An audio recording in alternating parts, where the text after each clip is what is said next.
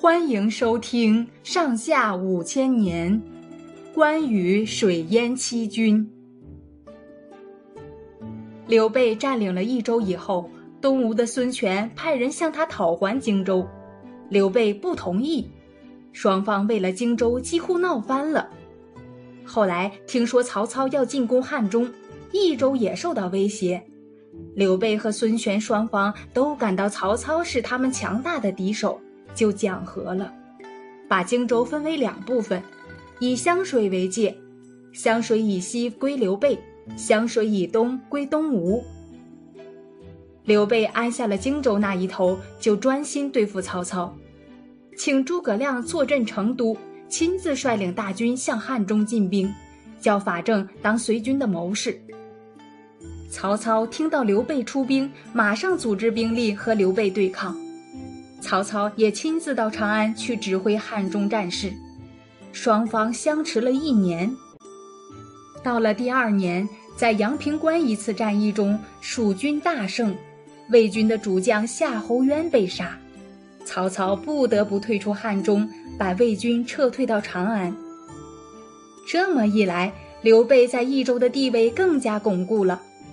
公元二百一十九年。刘备在他手下一批文武官员的拥戴下，自立为汉中王。按照诸葛亮早已设计的战略，是打算从两路进攻曹操的。这一次西面的汉中打了胜仗，就得趁这个势头，再从东面的荆州直接攻打中原。镇守荆州的是大将关羽。关羽这个人呢，有勇也有谋，就是太骄傲自大。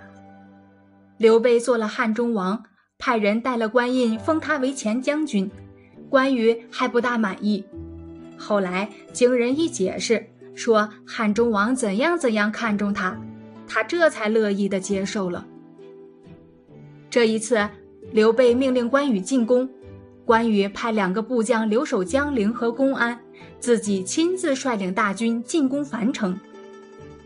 樊城的魏军守将曹仁赶快向曹操求救，曹操派了于禁、庞德两员大将率领七支人马前去增援。曹仁让他们屯兵在樊城北面的平地上，和城中互相呼应，使关羽没法攻城。正在双方相持不下的时候，樊城一带下了一场大雨，汉水猛涨，平地的水高出地面有一丈多。于禁的军营扎在平地上，四面八方的大水冲来，把七军的军营全淹没了。于禁和他的将士不得不求水，找个高地避水。关羽早就抓到于禁在平地上扎营这个弱点，他趁着大水，安排好一批大小船只，率领水军向曹军进攻。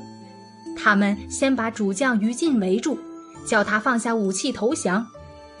于禁被围在一个汗水中的小土堆上，逼得无路可退，就垂头丧气地投降了。庞德带了另一批兵士避水到一个河堤上，关羽的水军向他们围攻，船上的弓箭手一起向堤上射箭。庞德手下有个部将害怕了，就对庞德说：“我们，我们还是投降了吧。”庞德骂那部将没志气，拔剑把他砍死在地上。兵士们看到庞德这样坚决，也都跟着他抵抗。庞德不慌不忙拿起弓箭回射，他的箭法很好，蜀军被射死了不少。双方从早晨打到中午，从中午打到午后，庞德的箭使完了，就叫兵士们拔出短刀来搏斗。他跟身边的将士说。我听说良将不会为了怕死而逃命，烈士不会为了活命而失节。今天就是我死的日子了。这时候大水越涨越高，堤上露出的地面越来越小，关羽水军的大船进攻的更加猛烈，曹军的兵士纷纷投降。庞德趁着这乱哄哄的时候，带了三个将士。从蜀军兵士中抢了一只小船，想逃到樊城去，不料一个浪头袭来，把小船掀翻了。庞德掉在水里，关羽的水军赶上去就把他给活捉了。将士们把庞德带回关羽大营，关羽好言好语劝他投降，庞德骂着说：“魏王手里有人马一百万，威震天下，你们的主人刘备不过是个庸碌的人，怎能和魏王相敌？我宁可做国家的鬼，也不愿做你们的将军。”关羽大怒，一挥手命令武士把庞德杀了。关羽消灭了于禁、庞德的七军，乘胜进攻樊城。樊城里里外外都是水，城墙也被洪水冲坏了好几处。曹仁手下的将士都害怕了。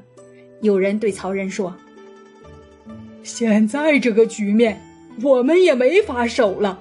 趁现在关羽的水军还没合围，赶快乘小船逃吧。”曹仁也觉得守下去没有希望。就跟一起守城的满宠商量，满宠说：“山洪爆发不会很久，过几天水就会退下去。听说关羽已经派人在另一条道上向北进攻，他自己没有敢进兵，是因为怕咱们截他的后路。要是我们一逃，那么黄河以南恐怕就不是我们的了。请将军再坚持一下吧。”曹仁觉得满宠说的有道理，就鼓励将士坚守下去。这时候，陆浑百姓孙郎发动起义，杀了县里的官员，响应关羽。许都以南，其他响应的人也不少。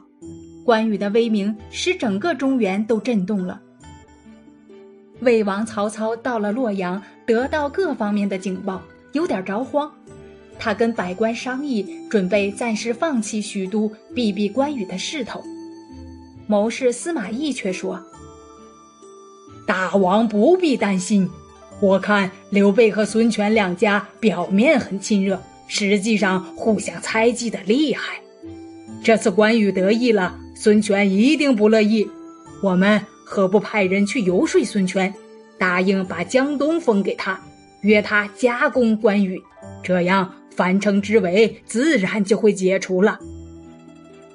曹操听了司马懿的意见，真的打发使者到孙权那里去，